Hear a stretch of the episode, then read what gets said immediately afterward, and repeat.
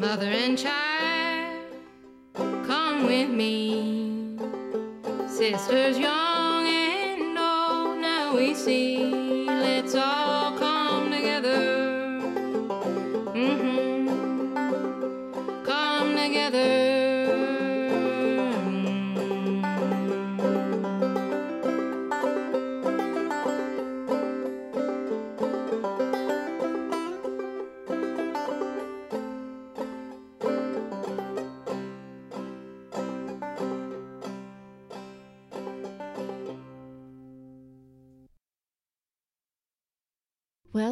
wanted to know what women in the South are thinking about feminism and to give Southern women a voice in the feminist movement.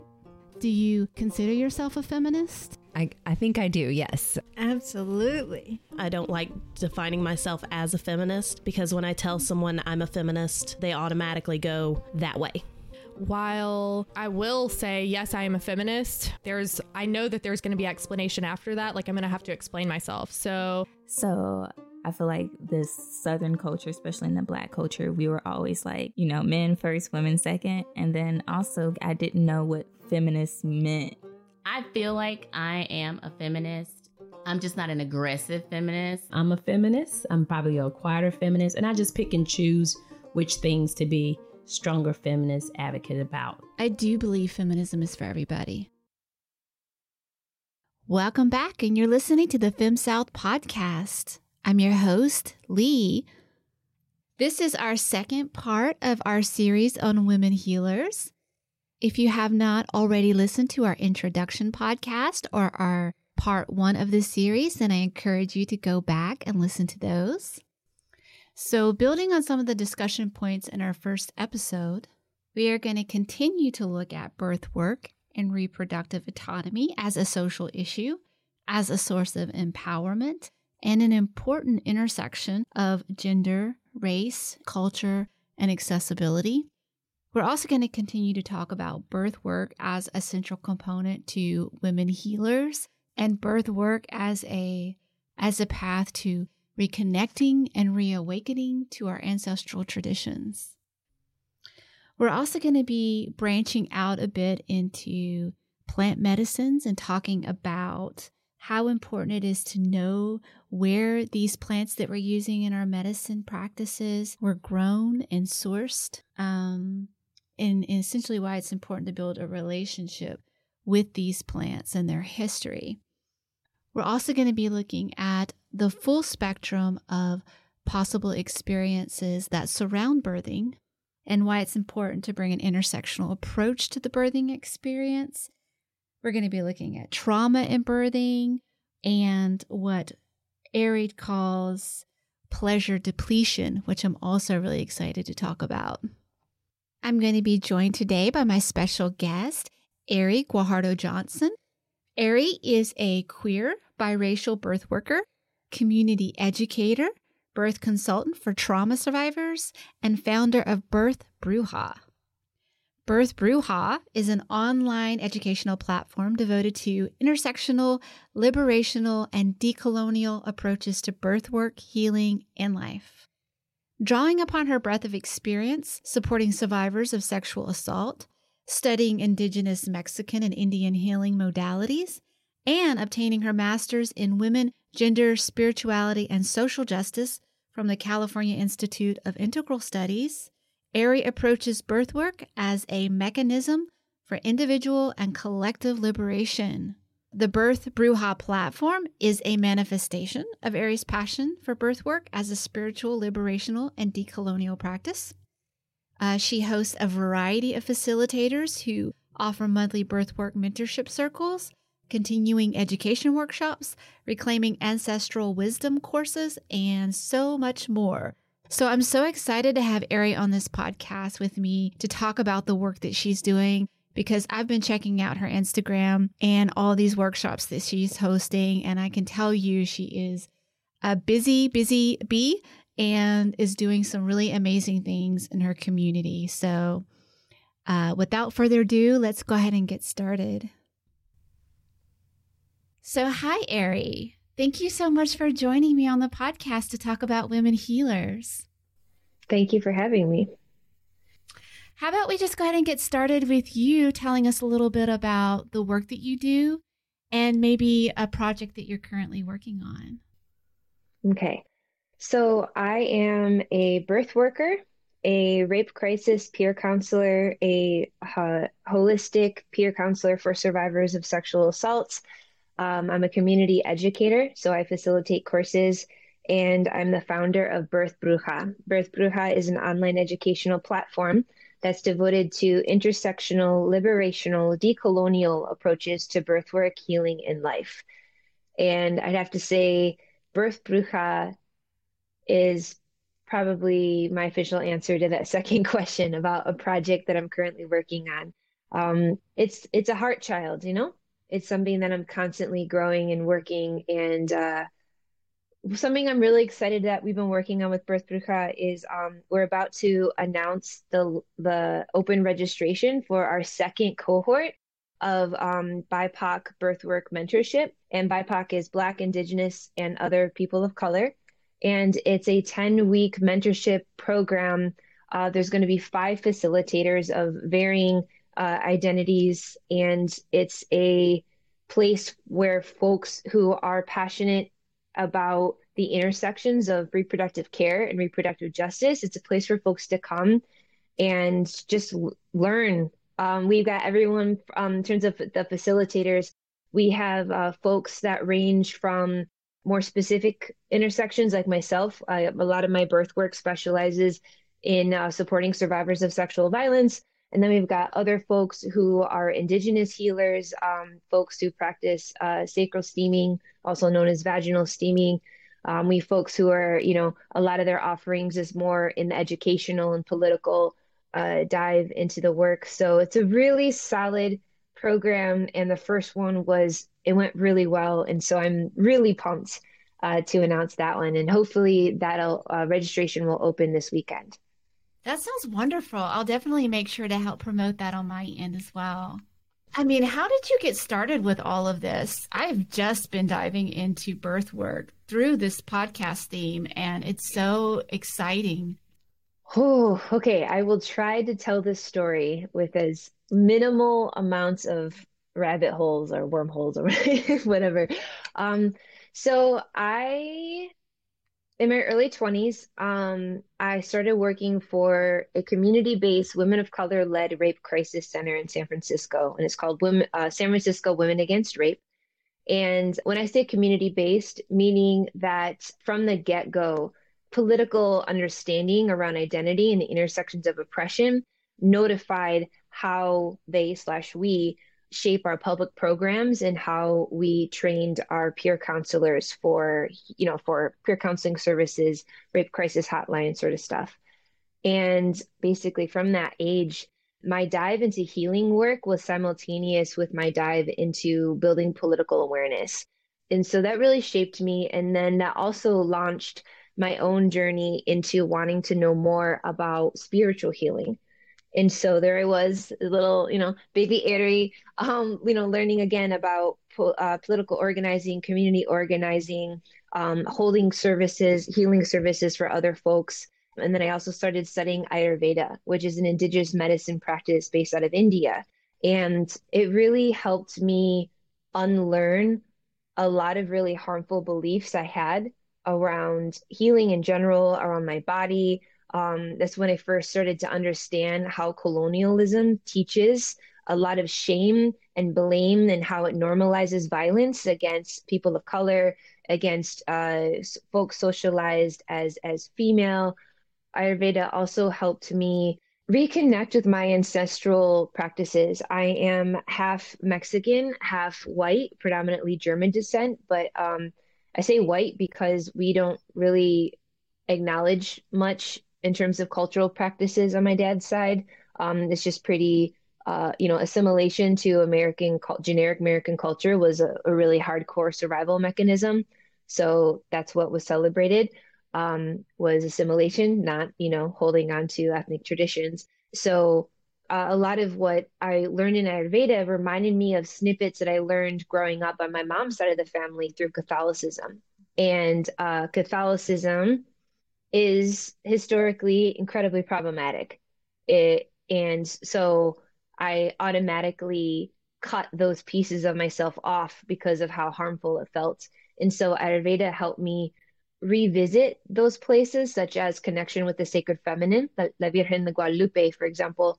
And it allowed this uh, healing for me to then pause and just, I, I'm still incredibly grateful for Ayurveda. I very, very much for all the um, the strength and the resilience of the Indian community for being able to pass down and hold on to this powerful medicine.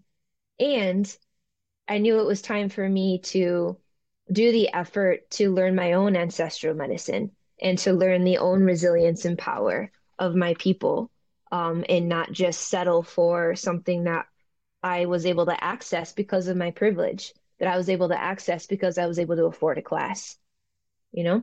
So so yeah, um, all of that went on at the same time. I was uh, teaching yoga and working with predominantly women of color around healing from sexual violence. And naturally, as I got older, a lot of the folks that were drawn to work with me got older, and reproductive questions kept on coming up. A mentor of mine was like, you know what? Like, why don't you just go ahead and invest in a birth doula training? You know, it's going to inform your work. You're gonna really like it. And i was like okay fine. Fine i'll do it. And it was like the second full weekend in i realized it was like something just clicked in my chest. And it was like this is what i'm supposed to be doing. And it was because previously i mentioned all those realms right? The politicism the activism right? You know the spirituality the healing previously all of that had oftentimes felt like I was like an octopus, you know, with like different tentacles in different realms. It was really, I got a lot of pushback for being too political in spiritual spaces. I got a lot of pushback for being, you know, too woo woo or too spiritual in political spaces. And the thing I loved about birth work is that birth work requires you, if, if you're truly showing up to this work with integrity, it requires you to have a tentacle in everything. It requires for you to have a reverence and and an an, uh, an understanding of the, of anatomy of the body. You know, you can't.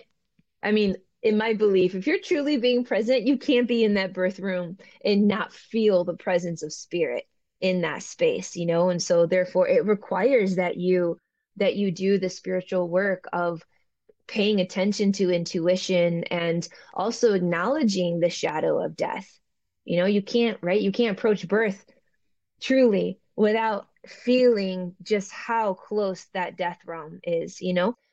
And not to mention, too, you can't talk about birth work without talking about the historical violence on birthing bodies. You know, you can't talk about birth work without talking about, you know, systemic oppression. Um, and you see us, you know, when I say medical providers, I'm not just talking about hospital people, I'm talking about midwives too, humans are humans and we live in a very um am I allowed to swear on this podcast? Yes.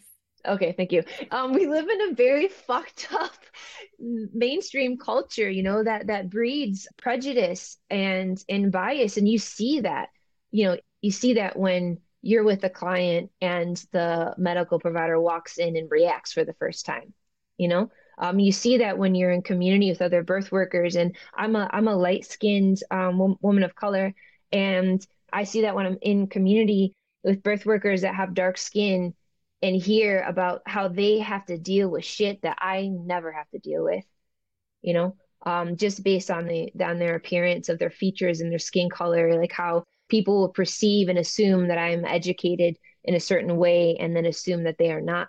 So yeah, birth work allowed me to bring all those facets that I've been learning and practicing and put it into action and uh, one last statement, and I'll end this very, very long, long one woman rant.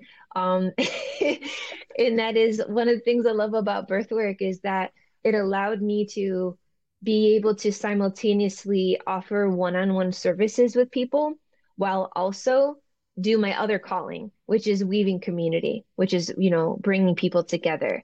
Because as is with many professions, or some may say are all professions, if you're in service of others, it's crucial that you be in community, um, whether it be a community of peers, you know, colleagues, someone to be able to, who's informed enough to call you on your shit if you're being problematic, you know, there's that. But then also, it's really intense work and it's incredibly underpaid, as a lot of quote unquote, you know, women's roles are, women's jobs are.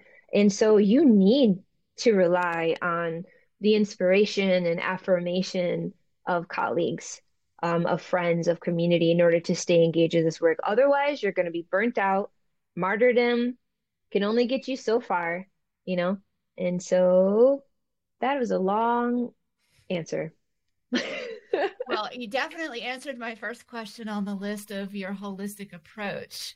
I mean, you mentioned a lot of things that we can talk about. I think that maybe we can start with your intersectional approach. I mean, you've already said how all of these elements come together through birth work, but it yeah. seems like you are very much focused on intersectional work, on women of color, and empowering women through birthing. So, can you talk a little bit then about how that maybe plays out in your actual work as a doula? Like, what does that look like when you're doing your work? Yeah, yeah, I appreciate this question. And I'm going to answer this from my own intersections of identity. Okay, I'm not making a statement on other people. But as I mentioned, I've spent a good percentage of my adult life studying ancestral traditions. Started off studying ancestral traditions that weren't mine, and then moved through and started studying traditions that are mine. What I've found is that it is so, especially indigenous practices in general, are really, they're simultaneously a lot of times very simple because it's based off of surviving, right? And it's based off of using what's around you. So, for example, you know, learning food as medicine. It doesn't take you having to go and buy super exotic spices in order for you to find food as medicine, right? And at the same time, uh, it requires a lot of depth and a lot of practice building relationship to the medicine that you're accessing. So food is medicine, for example, you can know the properties of the food, but building a relationship with that food, like actually caring about where it grew and whose hands helped assist it and what's the history of that crop in that land? Uh, how how right? Like how do the people who caretake that land like who caretake that crop how do they care for the land? Like the more that we care and build a relationship to foods that helps to open up the healing aspect of it. So it's not just in a physical sense but you have that that spiritual medicine as well. And and it takes a lot of practice. It takes a lot of time and also i when i'm learning um traditional mexican practices historically like you can go to classes but um, a lot of times it's something that's more passed down traditionally, like through families, or if you grew up in that pueblo in that village, in that village, um, there are some books, but it's something that again, like it's meant to be in person. You're meant to be learning with a teacher, and so therefore there's a lot of holes and there's a lot of questions that are left unanswered because I'm learning in what feels kind of like an artificial way, you know, because I'm I'm self learning so so that was with my ancestral you know traditional mexican practices. And and i can compare that to my experience sitting with a teacher multiple teachers studying ayurveda and see how that's different having regular interactions with a teacher right? Like and so in short i guess what i'm saying is even though i have a lot of knowledge that i implement in my life in regards to how i care for my body and my heart and my spirit i don't feel that i'm in a place where I can be a teacher of these practices with integrity. So I say that out loud because in the United States specifically, there's a lot of unintentional exploitation of indigenous knowledge where people who are so hungry for healing will go and take courses because they have access to it, they can do it financially. And then they finish a program, then they're like, okay, I'm going to go and I'm going to teach everyone I know about this herb and to use it. And that can be problematic. That can be problematic because automatically, when we learn something and then immediately turn around to regurgitate to others and sell it in a capitalistic way, that shows right off the bat a disconnect from the heart of what indigenous medicine is trying to tell us is that it's about relationship. So I say that again not to judge people who were really enthusiastic about their healing and wanting to help others and then selling their work to help others. But I say that as something just a nugget to contemplate on. And so, therefore, going now to your original question, if folks can even remember that, is that in terms of my services for others, it's founded upon the the interconnectivity that I've learned through studying and practicing indigenous modalities. However, I utilize that mind, body, spirit base and I combine it with my political and then what you call like intersectional approach, which means that when I work with a client, I call them birthing people, right? I don't say women because a lot more than just women give birth, you know, a lot more folks, men, right? Uh, gender diverse people, etc. So therefore, even that inherent understanding of birth is not just a female thing, not just a feminine thing, um, informs my decision. When I work with someone, I don't make assumptions about their access to resources, whether it be I'm not going to assume that they um, have access to uh, to safe housing or consistent food. I'm not going to assume that they got their undergraduate degree, which I feel like a lot of people assume that people go to college right after high school, for example. You know, just like I'm not going to assume that if they're coming, if they're pregnant, I'm not going to assume that this is a wanted pregnancy, you know, that they chose this pregnancy. They could have been sexually assaulted and decided to keep the baby. You know what I mean? Or similarly, I'm not going to assume that if they come in with um, another person in the room, I'm not going to assume that that's their partner. So, intersectionality, what it truly means is just it requires us as the care providers to do the work to explore and, as best we can, understand the full spectrum of possible experience that surrounds reproductive care and reproductive experiences. Um, and what it does is it then allows us to see and observe and to better invite people to be their whole selves in the space with us. Um, and then similarly, just as you know, I it's I work hard to do the best I can to encourage someone to bring in their full identity, their full history in the room with us. I also, going back to that spiritual perspective, I also do my best to encourage people to bring in their full selves in regards to their mind, their body, and their spirit. That's also something that is really easily lost in a lot of hyper professionalized professions hyper professionalized professions, you know, where people it's like, oh, to be legit, to be hyper professional, I need to just stick with, you know, ABC, right? I need to keep it really narrow. And while I get that that may assist in efficiency in some areas, when we're talking about birth, when we're talking about an an inherently embodied spiritual and emotional experience, like we're not doing anyone a service by only inviting them in the space to talk about one aspect of their humanity. So you're talking about this full spectrum approach and as you're talking about it, I'm wondering like how does that compare to the modern medical approach and as you're walking into a appointment with your clients, you accompany these people through their whole birthing process, right? So you're in these environments because I'm assuming that they're not all home births, right? You're in the hospital, in other words. So, what are you bumping up against then? Yeah. And just to, I, I'm going to speak a little bit to this just because a lot of folks may be learning about doulas, birth doulas, and birth workers for the first time. So, birth, so there's many, there's many doulas.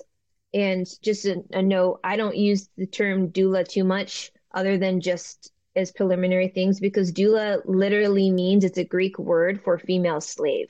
And so, really? especially as, yeah, so especially as a woman of color, that's, I'm not trying to revive I any connection to that. that. That's, cr- I did not know that at all. Wow. Yeah. And, and it's a whole thing, you know, some people in the community like, you know, we're taking it back. And other people are like, why? We can use different words. And so that's why I use the word, the term birth worker. But there's there's birth doulas that specialize in supporting folks around the birth experience, and there's postpartum doulas who specialize supporting. They have more of a education around um, infant care and in, in like education around child development and so forth. So those are kind of the, the differences. And it's really common for folks to assume that birth doulas mostly serve home births because we are we we can be more well, I would say crunchy, but we can be holistic. And so they think, oh, well, if you work with a doula, then you're, you know, you must hate the medical system. It's like, no, no, no, it's not like that. Um, I serve mostly people who birth in the hospital simply because that's what most people can afford. It's that could be a whole other episode, friend. Like honestly, um, it's just like it's the the whole fuckery of birth and lack of access for anyone who doesn't have money. And anyways, I digress. So yes, I support people through hospital births. I don't go to their prenatal visits with them just because it's, is generally not necessary unless they're a survivor and they're dealing with being triggered in the examination room. So then I would assist, but most of the time it's it's not part of our job. We, you know, we'll check in with them after the visit. But in terms of like what I see is that medical providers, you know, they're people. And a lot of times, most times, they're in that role, they're in that job, that profession because they want to be of service. And just because they're people, you have some people that are extraordinary, that are super attentive, that will like look your client in the eye and like, and I'm talking at this point, I'm talking about what I see when the, when labor actually starts and we're in the birth room, you know, um, like you see providers who are really dedicated to humanizing birthing people and supporting them in a in a meaningful way.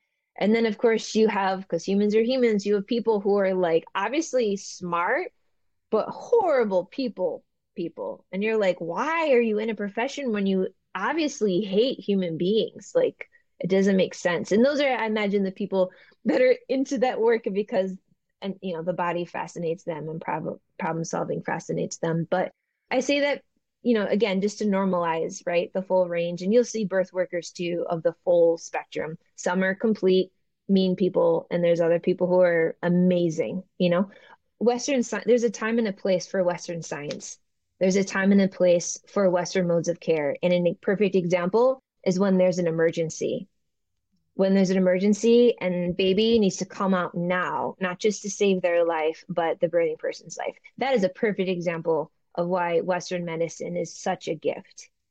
And as we've known, I'm also you're talking to someone whose dad is a is a lawyer, personal injury attorney. I've grown up knowing about liability and growing up knowing about how medical systems are shaped. Medical systems are shaped by money they don't change policies and procedures unless it saves them money. So literally there's a number out there of how many people can die before it's it costs them enough to need to change their their policies um, and their procedures because it costs them money to change their policies and procedures.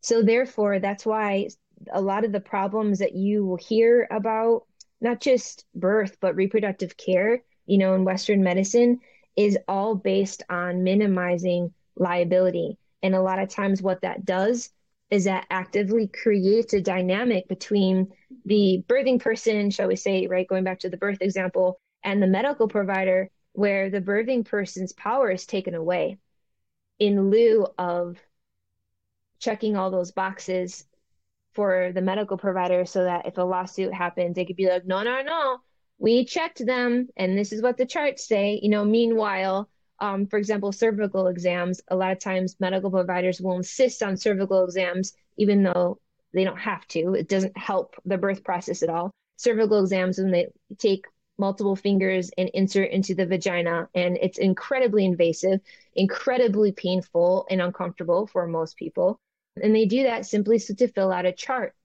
and again it doesn't help it doesn't serve the process of birth coming along. It's not like baby's going to be like, hold on, you have to check how many centimeters now. You know what I mean? And so it's just that that's the more challenging parts of what, as a birth worker, you go up against is this culture that doesn't value the birthing person's experience of birth. It only values efficiency and liability and that fucking sucks.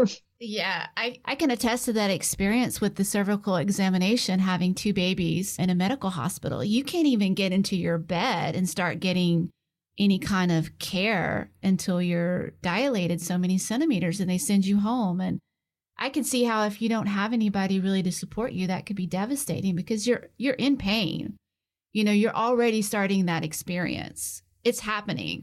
And now you have to just sit and wait for somebody to determine whether or not you're ready to be cared for. And what does that even look like once they start to pull you into that environment? It's still not a very, um, it's not a soft, caring experience. No, no, no. You know, birth is not a soft and caring experience. You know, um, one could argue that the inherent experience of birth is, when I say violent, I don't mean like in necessarily in a bad way. I'm just talking about you know how like the ocean is violent. Yeah. Like the ocean is violent. It reshapes stones and rocks and it can throw you and it can kill you just but also can also give birth to so many things, you know. It's primordial and birth is primordial. And that's a big part about where um you know, so in the in the modern medicine context, most people don't know okay, most people with uteruses don't know shit about their uteruses because it was deemed unnecessary for us to know, you know? And so, therefore, it ends up putting us at a disadvantage because we're not informed enough to be able to know that we have choices, you know, that we don't have to take oral uh, birth control to regulate our cycles that actually that taking that oral birth control can significantly harm our reproductive systems later on in life and when I say that, this isn't just about trying to have babies. For folks with uteruses, our cycles around hormones, that's that's one of the founding pillars of our well-being, of our immune system, of our brain functioning. So when we have a reproductive system that's off, that impacts everything. But we were not taught that because again, it's not deemed something that we have to know about. And so knowing too that like a lot of birth workers what we do is we provide education that back in the day was something that our our people would tell us, right? Like, oh, you started bleeding. Let me share some stories about what I learned and about what your grandma learned. And you know what I mean? And and and through storytelling, we were able to teach about cycles, about what to eat, about what to do physically to help relieve discomfort, what not to do physically. You know, there's a lot of things that were coded through social activities and cultural practices. And then with colonization and assimilation in the US, it was deemed for a lot of ethnic groups, it was deemed lower than or less than to engage in ethnic practices because who could afford the hospitals? People with money. It was a sign of affluence. And then around, I believe, is World War II, is when insurance started to be subsidized and started to make available to the people because it was an attempt to like help cultivate money in the economy. And that's when it became more normalized. Well, that in combination with the persecution of midwives, which took birth experience and even an abortion and a lot of reproductive care, it took it out of the community's hands because criminalized straight up, right? So that people would have no choice but to have to rely on the medical institutions. Yeah, sorry. That was see that was a rabbit no, hole. No, that's not a rabbit hole. We've been talking a lot about that on other episodes in the podcast, especially since Alabama is one of those states that you know made midwifery illegal and only recently in the last decade has it been legalized.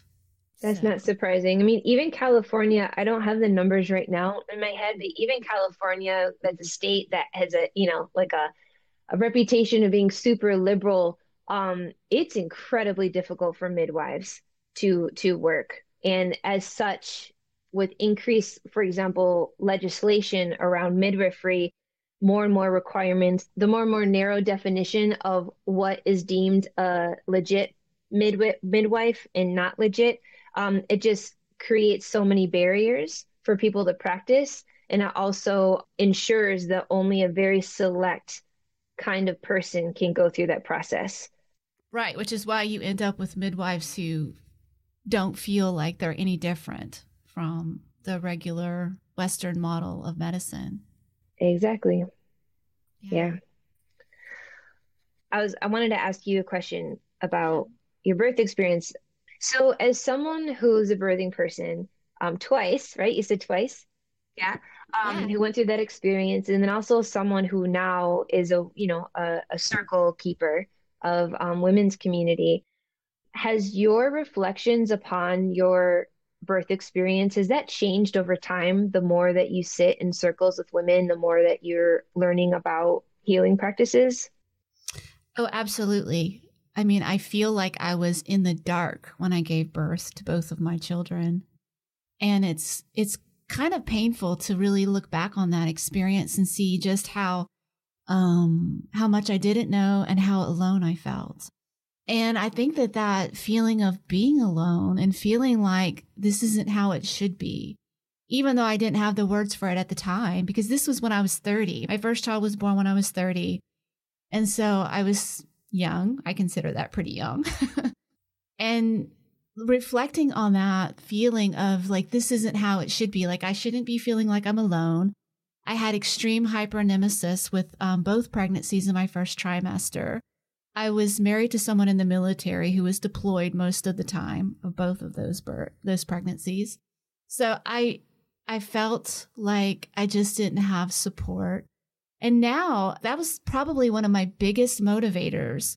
Being pregnant and then being a mom with two kids with a partner who was gone a lot in the military and not even really feeling like I had a community to help me raise my children that feeling of isolation is really, I think, one of my biggest motivators to starting a community of women. And now, like, after being in community with women, I see just how starved I was and how sad that is, and how sad that is. But also, I'm sure I'm not the only one. Like, I, I can only imagine there are so many women out there going through and feeling the same thing. Yes, yes, yes, yes. It's so interesting. Um, I literally uh, two days ago sent an email um, to someone on my birth bureaucrat team for a post and an email that's on that exact topic about how isolation isolation and loneliness is like a in my opinion can be described as like a slow moving poison. It's something that can build in power over time. We can become it's so normal to us that we can just stop questioning it. And what happens is uh, like in the email I actually wrote out I said uh well in the context of the email I said quarantine plus capitalism and the hustle you know if capitalism plus colonialism equals depletion right? Because uh, prolonged isolation prolonged, prolonged loneliness for most people it leaves us feeling stagnant and depleted. And it's like where do you what do you do with that? What do you do when you're so stuck and you have no energy moving through you? And it's just and the answer is community. Because then we don't have to do anything but literally show up in the space. We can sit in a circle you and i and not say one thing and be fed by the energy by the inspiration the creativity of all those other people in that room. And we would leave being better than when we came you know? And that's something that um that's something that yeah I, I bring up colonialism specifically because this is a very colonized notion where like a lot of folks family and like um uh not just family but like nuclear family is like your pod. Those are the only people who know that you poop and who know you know who know that if you have illness in your body or if you have you know struggles they're the only ones. And then what happens is right that we oftentimes only go in other spaces when we have our shit together or we only go in other spaces when there's something that you can do for me when it's a transactional interaction whether it be sex or networking or resources. And that's not that's not connective. That's exploitative right and so that's one of the reasons why I was just so pumped when you reached out to me because I really believe in this vision that you're doing with the book club and the podcast. Like, this is medicine that transcends geographic location and it transcends a lot of other barriers that can be in place. And it's just, yeah, it's a really, it's, well, uh, this is a beautiful example of the medicine that we can offer each other. Yeah, I agree. I mean, I think it's changed my life being in community for sure. And I still have moments though where I, just like you said, you only want to show up when you're your best self. I still have to fight with that feeling that I I can't call somebody and ask for help because I can't burden them with my problems. my children are much older, but I had that feeling when they were young like, I really need help, but I can't ask for help because that'll just make me look weak or that'll make me look less than or something than I what I want to project out in the world. And so this idea of what we project out in the world versus the communities that we're trying to create are very disconnected. Yep. Meanwhile, you've got all these like fangirls out there and all these aunties and the wings that have the energy and the time to lend a hand and to offer support you know like that's a love language you know when, when a friend's like straight up like i am i can't i have one friend who struggles from depression sometimes they're like straight up like i can't get out of bed today and i'm like all right no problem pay attention to your doorbell i'm sending you soup you know and like through the miracle of DoorDash. You know what I mean? Like, and so I, I just, I feel loved when they share with me, and I feel loved when they allow me to love them in ways that feel good to me.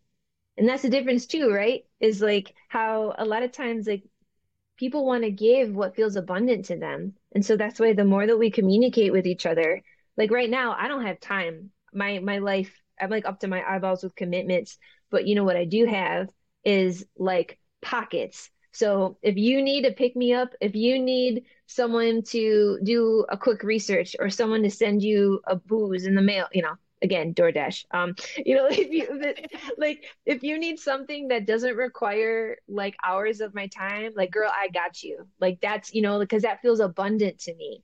Um yeah. And but just like there's someone else out there that if you have you know, if you're doing a blog post and you need someone to edit, there's someone out there who doesn't have any time or doesn't have money, right? But you better believe that they have those, you know, those English writing skills and they're going to go and edit your blog. Like that's a love language. Let us be yeah. loved. yeah. I love that. I love the um the cooperative nature of that too. So before we move on, though, I really want to give you an opportunity to talk about your trauma work uh, because I know that trauma is an important component of your work. So, can you talk about how trauma affects one's reproductive journey and how you help women work through that trauma? Oof, man. So, that the question of how trauma can impact one's reproductive journey, like that could be a whole actually that is a podcast series on my podcast. Uh it's birth bruja podcast and it's a uh, four episodes i believe that's um it's entitled supporting survivors who birth and uh, and it features two birth stories of survivors who gave birth and it also features uh, an interview with a ther- with a, a, therapist who specializes in supporting survivors and then it's uh, one episode of me giving a almost like a mini training about how survivorship specifically of sexual trauma can manifest through the birthing experience. So for folks who really want to get into that, you can check out my podcast episode. I also offer this in in trainings.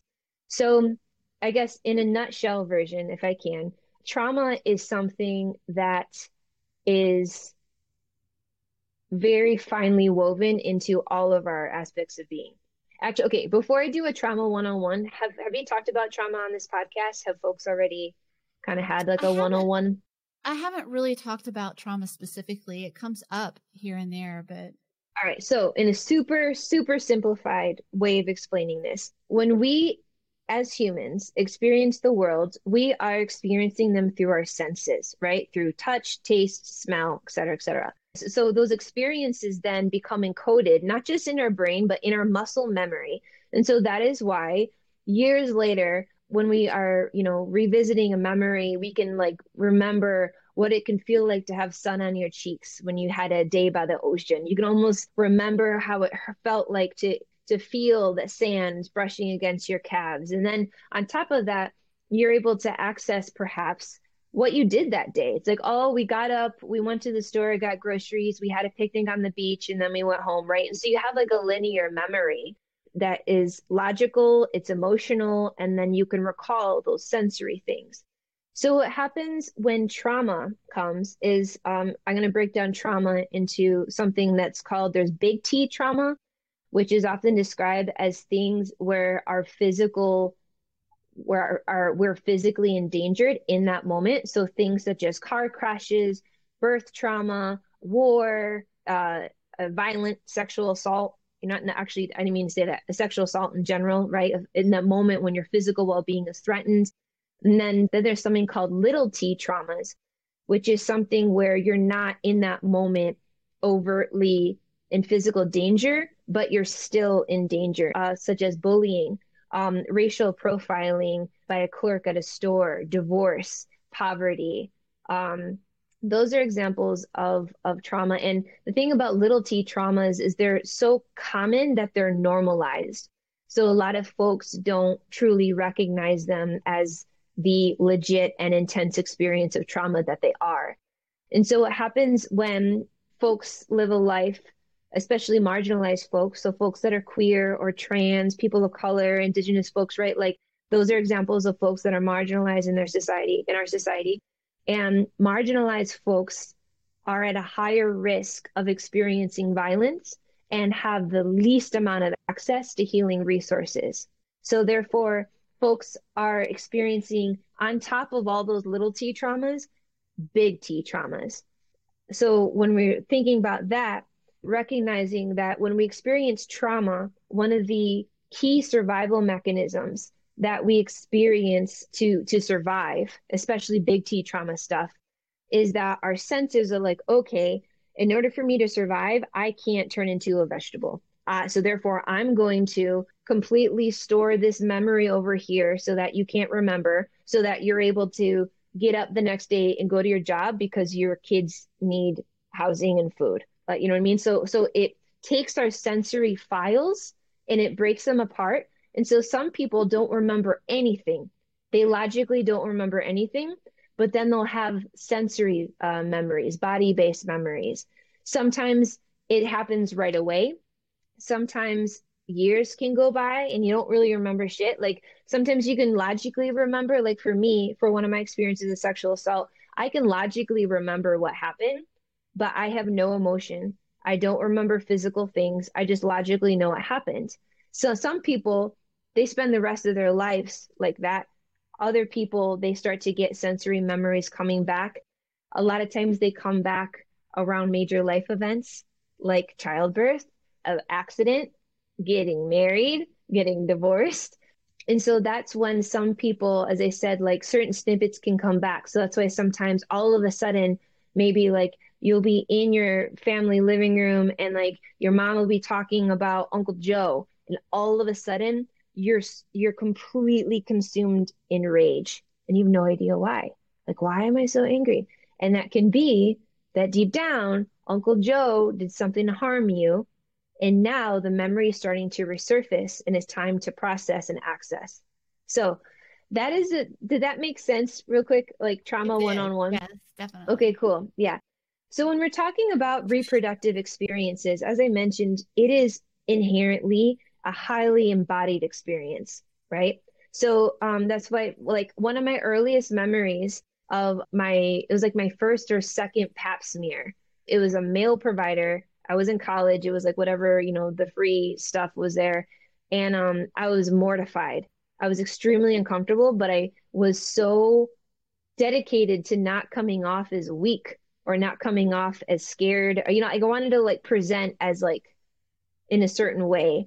And so I completely numbed out. I was on there and I remember as soon as he basically stuck his fingers inside to do the exam, I remember my chest clenched up so hard that it was like really hard to keep on the com you know because he was like asking me you know OBs, they're like, so what are you doing for lunch? And it's like, well, when you take your hands out of my vagina, like, you know, um, and so he, uh, so I remember like it was really hard to breathe and my mind was totally normal. My mind was bent on answering his questions about what the fuck I was doing that afternoon. I was complete. It was like my body experience and my mind experience were two totally different things. And so for, for a lot of people throughout the reproductive care, their body is showing signs of trauma. Their body is showing trauma symptoms. And so examples can be clenching, increased experiences of pain.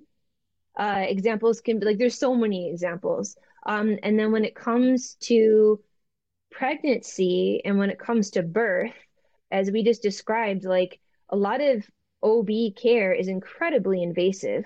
And so you especially if an OB comes in and they are on a tight schedule, maybe they'll look you in the eyes, maybe they won't. Maybe you're already on your back with your legs spread because the nurse had prepared you for them. Maybe they talk to you like a human, but maybe they talk to you like you're a machine. And it's like, okay, your machine looks good, right? Like baby's safe, your blood pressure is good, check, and then they leave. Meanwhile, you weren't given the chance, they didn't look you in the eyes to see that you have deep circles because you haven't slept in weeks, or they haven't stayed to ask you about, you know, maybe they asked you about how you're eating, but maybe they didn't ask you, like, are you keeping it down or are you vomiting all the time?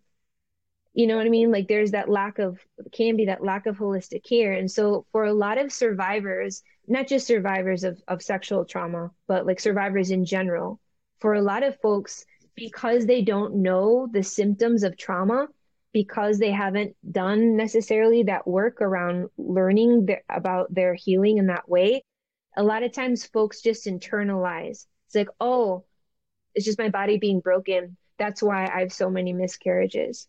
Oh no no no. It's just my body um my body hates being pregnant. That's why i'm so violently ill all the time. Like no. You're not broken those are normal responses to trauma a and it's possible for us to heal and to move through them so that they can be released not just from our our memories our brains it's not like we forget but when I say released in a way that it can be more of just it's a story, right? But also to release the muscle memory, you know, so that especially for folks of sexual violence, so that our pelvis knows that when someone's coming toward or when there's a, a um, uncomfortable sensation, it doesn't think that we're being violated again, you know? So there's a lot of unlearning and a lot of uh, yeah, a lot of power that comes through the birth experience, specifically for survivors of trauma. But yeah. Well, you know, I think it's important for women to reclaim this role that we once had, that we were once central in, because now so many of us are facing male doctors, white male doctors, and what associations do women have and what trauma are we carrying? And we're supposed to just be okay with that because it's so normal, but it's it's creepy. And I remember going to a few male gynecologists and feeling very uncomfortable with that and um, not really having the language to to talk about it. It's just kind of like that. This is just the way it is, you know. And even as I say it now, I feel bad for saying that because I know there are a lot of great male gynecologists out there, and I don't want to vilify them. But at the same time, we should be able to talk about this great loss because it once was a realm that women occupied. I, I know a lot of what you just shared, a lot of people feel. And I think it's important to note that the harmful aspects basically, there's a difference between men and patriarchy. And it's important to note that there's a lot of female identified practitioners out there who are more harmful than a lot of their male counterparts. And it's because of the pressure, right? Of like the thing about patriarchy is that it's perceived as power.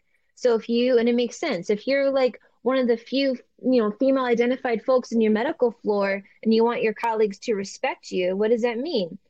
To internalize a lot of the characteristics that are, you know, that are portrayed by your your male colleagues. So I see that because there's a lot of folks that are victimized by female providers. And also, it's important to note that a significant percentage of sexual assault uh, survivors, their perpetrators are women. You know, having a female provider doesn't inherently mean you're safe. So that's why I wanted to bring up that patriarchy aspect. You know, yeah, in terms of, point. I'm glad that you did because you're right. That's exactly true.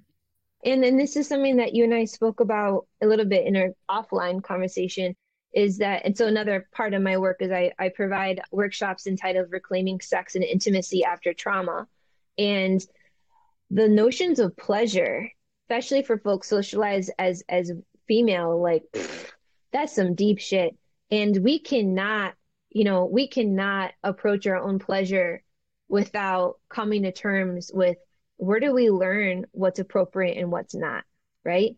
Where do we learn about our anatomy and about our anatomy of pleasure? For most people, we never were taught anatomy of pleasure. And it's in just that inherent process of reclaiming our pleasure it goes entirely hand in hand into um, reclaiming our reproductive autonomy whether it is to have children or to not have children whether it is to as you shared be more intentional being like you know what like i don't have to suffer through whatever medical provider is on duty that day you know or i don't have to pretend to be nice to a provider that makes me cringe before I even walk into the building just because that's who my family has gone to forever, you know? Like reclaiming our autonomy in all the ways is what's making a huge difference and that's what again us sitting in community with each other that's where we can learn these tools of how to do that because how do we know if no one ever told us for example if no one ever told us that it's entirely okay to change medical providers after one visit most people would, like my mom, she endured this fucking asshat of a man for decades, for decades. And then she got a divorce. And she was like, you know what? I'm going to change providers. It's like, yes, do it. Because, you know what I mean? Because she was already in a place of reclaiming her autonomy. I could no, go on and on about this. That's so important. it also has to do with insurance, too. That's mm-hmm. another factor. In, yep. Um, Access. Yep. Yep. Yeah, I want to come back to your discussion about pleasure um, because you have hosted several really interesting workshops, one of which was recently hosted by Cassandra Corrado. Am I saying her name correctly? Yeah. Okay. Uh, and she's a sex educator who taught the workshop for you called Pleasure and Pregnancy. In the week leading up to this event, you talked about pleasure decay and the need for birth workers to care about their clients' sex life. So I thought this was a great idea. Can you talk a little bit more about that? Yes, yes. To start off with, pleasure decay, honestly, I don't know if that's a quote unquote real term. Like, I don't know if I read that somewhere or if that's just terminology that I've started to use to describe this. But pleasure decay is how I describe what happens when, for example, like uh, for me and my partner, we've been trying to have a baby six years. We've had four miscarriages. It's just been a road, a really challenging road. And and at this point, I've actually made my peace. I've decided, you know, I've like, I, I have a lot of babies in this world, birth bruja being one of them, you know, also babies that were born from other people's wombs. I'm like, I'm going to be one hell of an auntie one day. So, anyways, I've made peace with that. But I, we went from being two super passionate, very sexual beings to these two robots that were just so hyper focused that it sucked all meaning and connection, in my opinion, from the actual act. And and what happened was the more and more miscarriage that happened, the more and more months that went by without a positive test the more that we would be like it'd be like kissing. We'd be like barely at the beginning and all of a sudden i would just be hyper aware of how my body's probably going to fail me again. Like that was those were like the narratives that were coming through my head. And so then even things like masturbation was incredibly hard for me to do because it just connected me to the reality that and again the narrative was that i'm just broken I'm just broken. So I'd be so I, I even stopped masturbating and connecting to my erotic side because it just brought me face to face with this really intense struggle. So that's just one example of what I call pleasure decline. Oh my God, pleasure decay.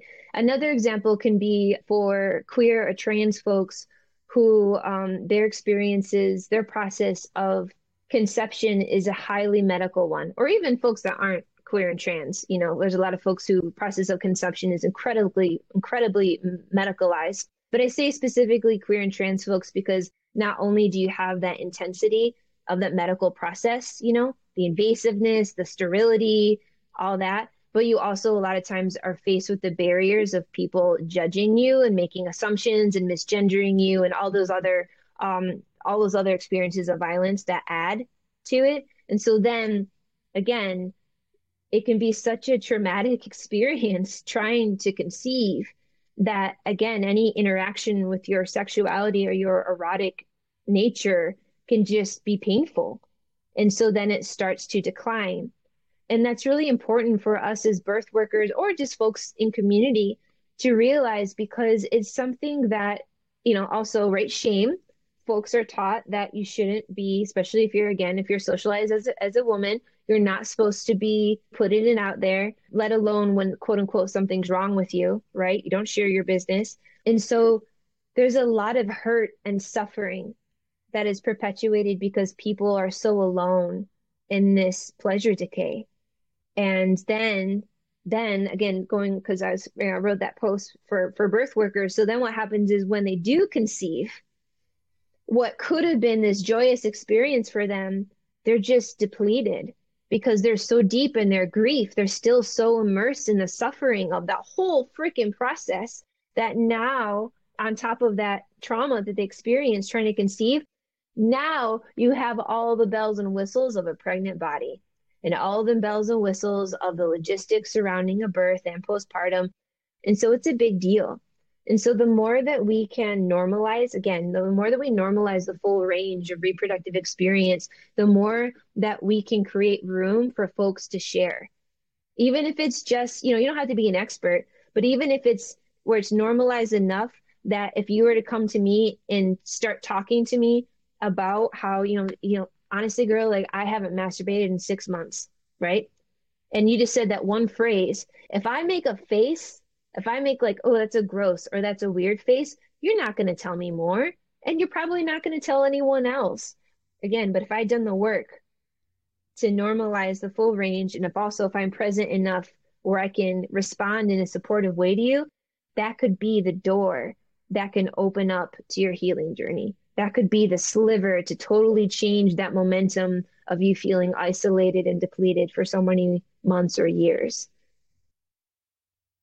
Yeah, that's great. And I remember being in a community of women that were having babies. And I remember the talk about, you know, working out and getting your body back. Or one woman even said something about not breastfeeding because she didn't want to lose the shape of her breast. And and another woman talking about the pressure her husband was giving her to have sex just a few weeks after having a baby. And I just remember thinking, man, you just put out a baby. Like, how in the world can you be expected to be thinking about male pleasure and the male gaze and and and all that and that's a lot of responsibility and weight and as i internalized all of that the weight of all of that it felt so heavy in that time period a time period in which you should be thinking about your baby and nurturing and loving your baby.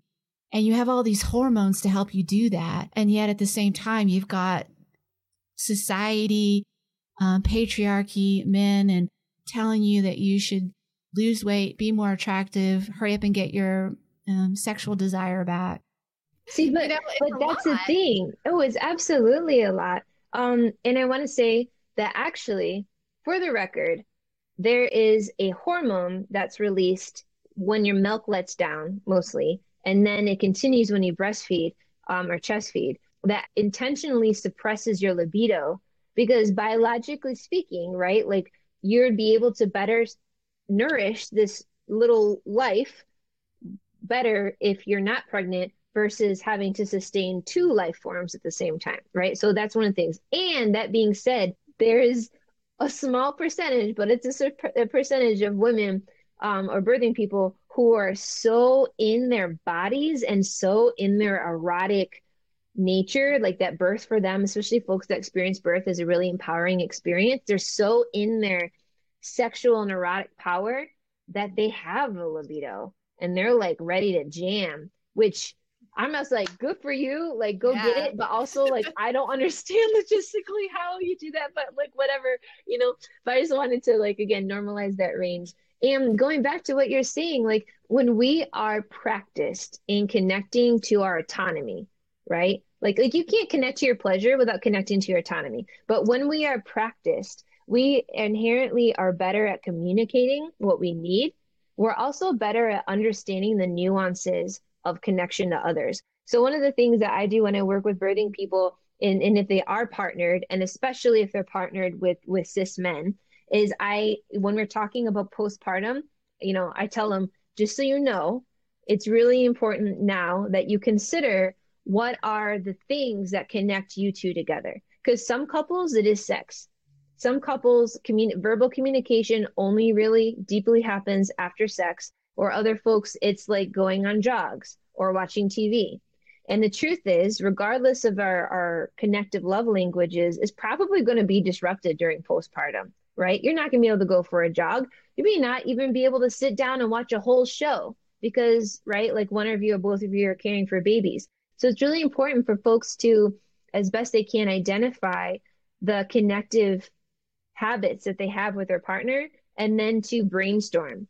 So going back to the sex piece, if they know that that sexual interaction is a key part of how they connect with their partner, then A, like spoiler alert, penetrative sex is like just one of the many, many things that sex is, right? So there's a lot of ways that you can be sensual and erotic with each other without it being like penis and vagina interaction or or right like oral.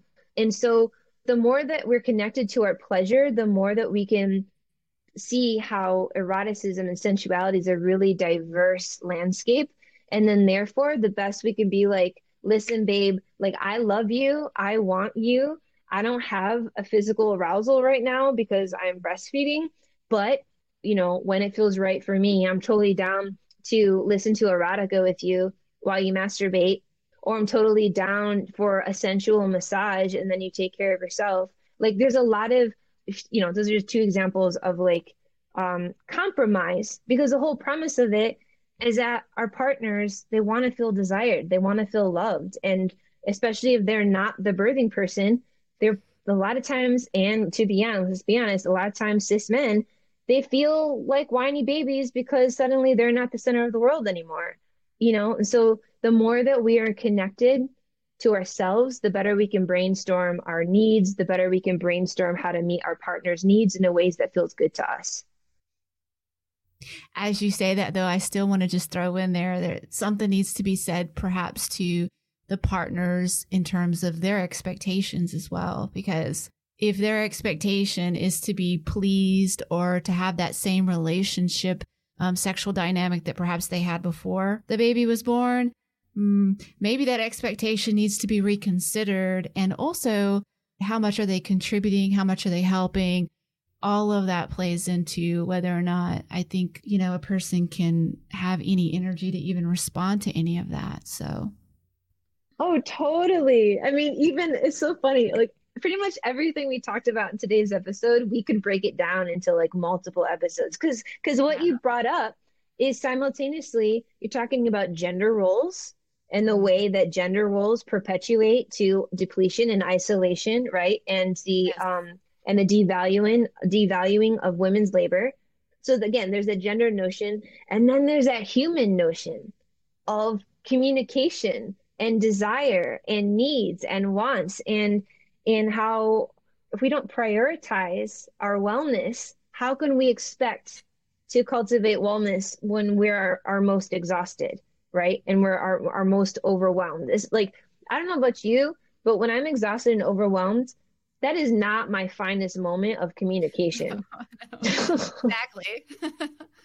yeah. So, and I think, you know, I, I think it kind of still goes back to community because I think if there's a strong community there in all aspects of what we're talking about, these things can be, um, can be dealt with, can be worked through. Yes. Education a lot of what you shared about not just men at this point i'm not I'm not not just talking about men but talking about partners in general a lot of folks don't know they literally don't know the birth process until it happens to them or their partner they don't know that there's a literal biological response that happens you know where the libido changes they think like oh my god like you know um my wife you know let's just say if it was a female birthing person my wife hates me now. She's no longer it's like no she's her body's doing exactly what it was supposed to do. And so if people were given information if they were given these tools beforehand then as you're talking about all that damage you know wouldn't have to occur. And also as you said the thing about community we can give each other practical information like this but more importantly we have examples of brainstorming and maybe I imagine you've spoke about this too, but like one of the really harmful things about patriarchy is the way that it really disconnects men and masculine beings from each other. And so, how imagine if a group of male identified people sat around and was like, listen, bro, let me tell you all this wild shit I learned about what happens at birth. And this is what we did. You know what I mean? Like, like, yeah. Oh. Wow. so that's why it's so important, so important, important that as part of our expressions of feminism for folks who who are down for that term um, include cultivating healthy masculinity just as we're here to cultivate healthy femininity um, but yeah we need both yeah absolutely i agree with that 100% Okay, so I think that we've kind of come to the end. Uh, we could probably keep talking for another few hours, but yes, very easily. just to kind of wrap it up, can you talk a little bit more about Birth Bruja? Because I know that's your baby. So, how can people find you? What other, what are all the areas in which you're of service to people? Thank you, thank you. Yes, so birthbruja.com is uh, is my website. And for folks who aren't familiar with this word, bruja is Spanish for witch. And I intentionally chose that word. I chose it for one reason, and then over time, now I love it for another reason. But in short, it's because in my ancestral tradition, right in Mexico, specifically, bruja was a term used to persecute people who challenged the church. So, women who had property, women who had too many resources, women who were too outspoken, healers, not just women, but peoples of all genders who were connected to their indigenous practices, who spoke to plants, who worked with dreams, people who fought back against colonization, um, queer people, disabled people, bruja and witch were used as a really powerful tool of control by patriarchy, by colonialism, by uh, Christianity specifically so I loved that term because a lot of what I wanted to cultivate for learning experiences are things that would have gotten us burned, right? Places where people can share their dreams, places where people can reclaim their power, places where people can learn about other realms, spiritual realms, emotional realms. So that's why originally why I named it the tagline is a really long one, but it's uh, Birth Bruja is an online educational platform that's devoted to intersectional, liberational, decolonial approaches to birthwork, healing, and life. And so, what that means is that a wide spectrum of workshops are offered, some that are explicit to birth work, such as the pleasure in pregnancy. It's actually a recording that's going to be placed for sale this or next week for folks who are interested. But that one's for birthing people. That's also for birth workers or people who are, you know, supporting pregnant people or people on the reproductive journey from there. And then we also have workshops on tarot. We have workshops. There's like a pozole cooking class this weekend. Um, uh, my birth bruja intern, Sam, she's amazing. She and I are hosting a workshop. It's a, a BIPOC journaling circle devoted to uh, all on, along the themes of letting go and release, uh, letting go and calling in. Yeah ranges from like hyper political stuff to um to skill building. And again this notion of reproductive care this isn't just a professional thing. This is our lives. These are our loved ones. So for all of birth bruja offerings there's uh, live workshops. There's a whole stash of pre-recorded workshops that are for sale there's that podcast my whole notion of birth bruja is that it is for anyone who's interested in these intersections. And you'll see that there's a few offerings that are community specific. For example, the journaling workshop is for Black, Indigenous, and other folks of colors. But you'll see that at the top of the workshop description. And that's just because, as y'all know, this circle, this space for women, sometimes being in specific, in community specific spaces, it can open us up in ways that we otherwise wouldn't if we were feeling like we needed to be ready to protect ourselves. And so that's why um, I offer, yeah, I do offer some community specific spaces as well as stuff that's open to anyone. So thank you for asking. Yeah, I it's I really love. I have a lot of love through and for this platform. So thank you. Yeah, you're welcome. And I just love that all of these offerings that you have are so circulated around the notion of empowerment and working against colonialism and, and uh, white supremacy and all these things that are plaguing our our country and our world right now. I really appreciate that. Thank you so much for inviting me here. Thank you for the powerful work that you are doing. Yeah, I just, I'm really, really grateful for this. Thank you. Me too. Thank you, Ari. The Fem South is a podcast and book club community produced in the Deep South. We are dedicated to educating, supporting, and empowering women through feminist theory and community. We are intersectional, we are inclusive, and we believe there is no one way to be a feminist. Feminism is an ongoing journey of self discovery and activism. Our book club is an ongoing exchange between theory and embodiment and we are simply here to hold space for this collective journey. If you want to get involved with FemSouth, you can go to our website at femsouth.com and sign up for our newsletter. If you would like to be a part of our book club, you can ask to join our private Facebook book club group where we read and discuss books online. You can also follow us on Instagram and listen to our podcast on iTunes, SoundCloud, Spotify, Google Play. We'd really appreciate it if you would give us some feedback and a rating so that we can know what you, dear listeners, are thinking. If you feel motivated to support us, you can head over to our Patreon account, Patreon slash FemSouth, where you can select your monetary gift. So until next time, you've been listening to Fem South.